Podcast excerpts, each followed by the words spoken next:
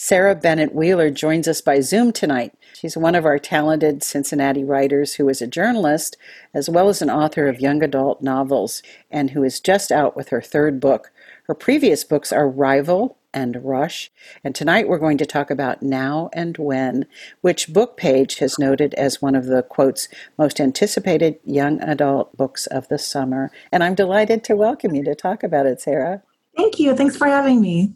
So, Sara, adolescence is for most of us all about relationships with friends, with our parents, with our boyfriends, girlfriends, and people we have conflicts with. So, let's talk about friends. First of all, Skylar's, who is our narrator, Skylar's parents have, as many people are experiencing, had job changes in their life, and that's affected their finances. So, that definitely affects her, especially because it's time for that very big event in high school, the prom. Yeah, I you know, I wanted to give a contrast because her nemesis Truman doesn't have all of those financial worries and that's a little bit of source of conflict but also many of her friends haven't either and i think that's something i think maybe some more and more teenagers might be experiencing. Not everybody will be affected in the same way by events. In Skylar's world, it's a big employer that's closed in the town. So some people have had their parents experience financial changes and difficulties, and others haven't. So Skylar feels a little left behind and a little left out by you know the fact that she kind of can't do some of the things that some of her friends can. And um, you know, I just felt like that was kind of important to address, and it it creates some conflict in the story, which is what you're always looking for as an author.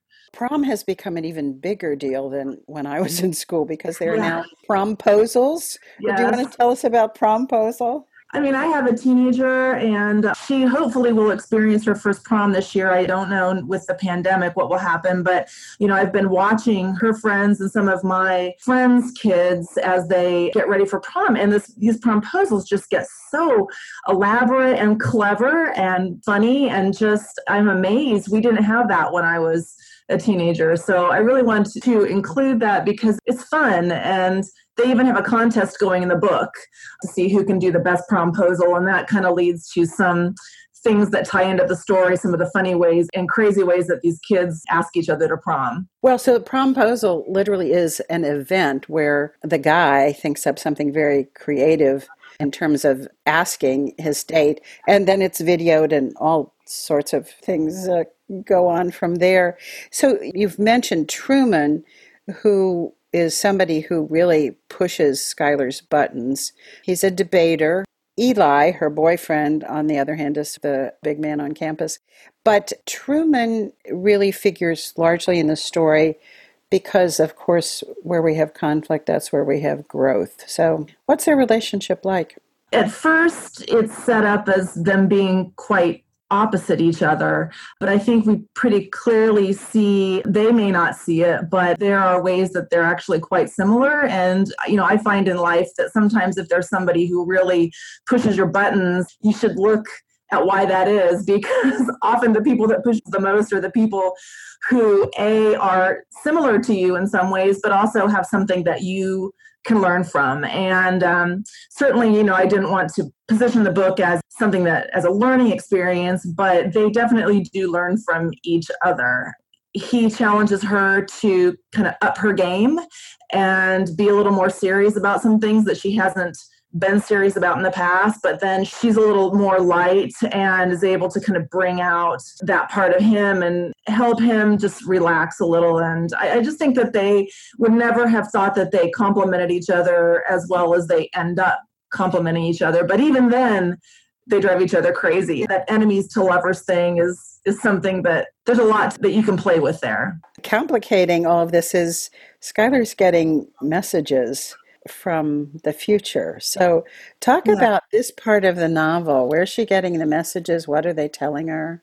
Right. That was inspired a little bit by what we're seeing today in social media. We can kind of connect with everybody that we kind of knew in high school. And then through things like reunions, 10 year reunions, there are all these albums that get posted online. You can go look at pictures. And that's kind of um, what Skylar gets access to is the albums from her 10 year reunion. She gets to see some things that really surprised her, namely that she could end up with Truman. But it is a time travel twist, but I kind of wanted to approach it as kind of the, I call it the spark and the sparkle. It kind of is the thing, this little magical thing that we don't really explain, but it is the thing that kind of moves her and gets her to invest a little more in her world and just get her moving. But I try not to make that the focus of the story. So, you know, if you're a fan of time travel and you and you want to know all the rules of how it works and why, I don't really go there. I use it more as this thing that kind of happens and gets Skylar going. So your novel is complex, which makes it, of course, more interesting.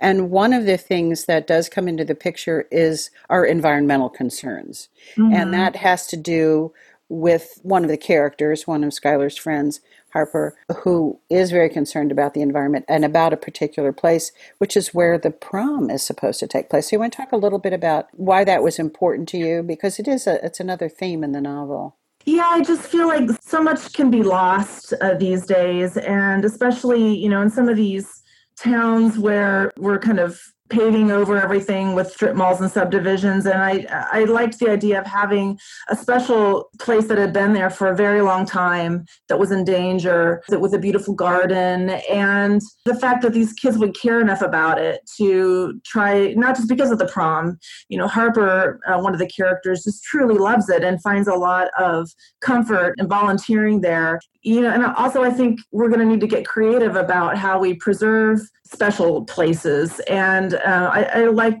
hopefully it'll get people thinking a little bit maybe teens thinking about what are those special places in their community and how can you be a good steward of that? Interesting book all around. Thank you so much. Thanks for visiting with us tonight. It's been fun to talk with you.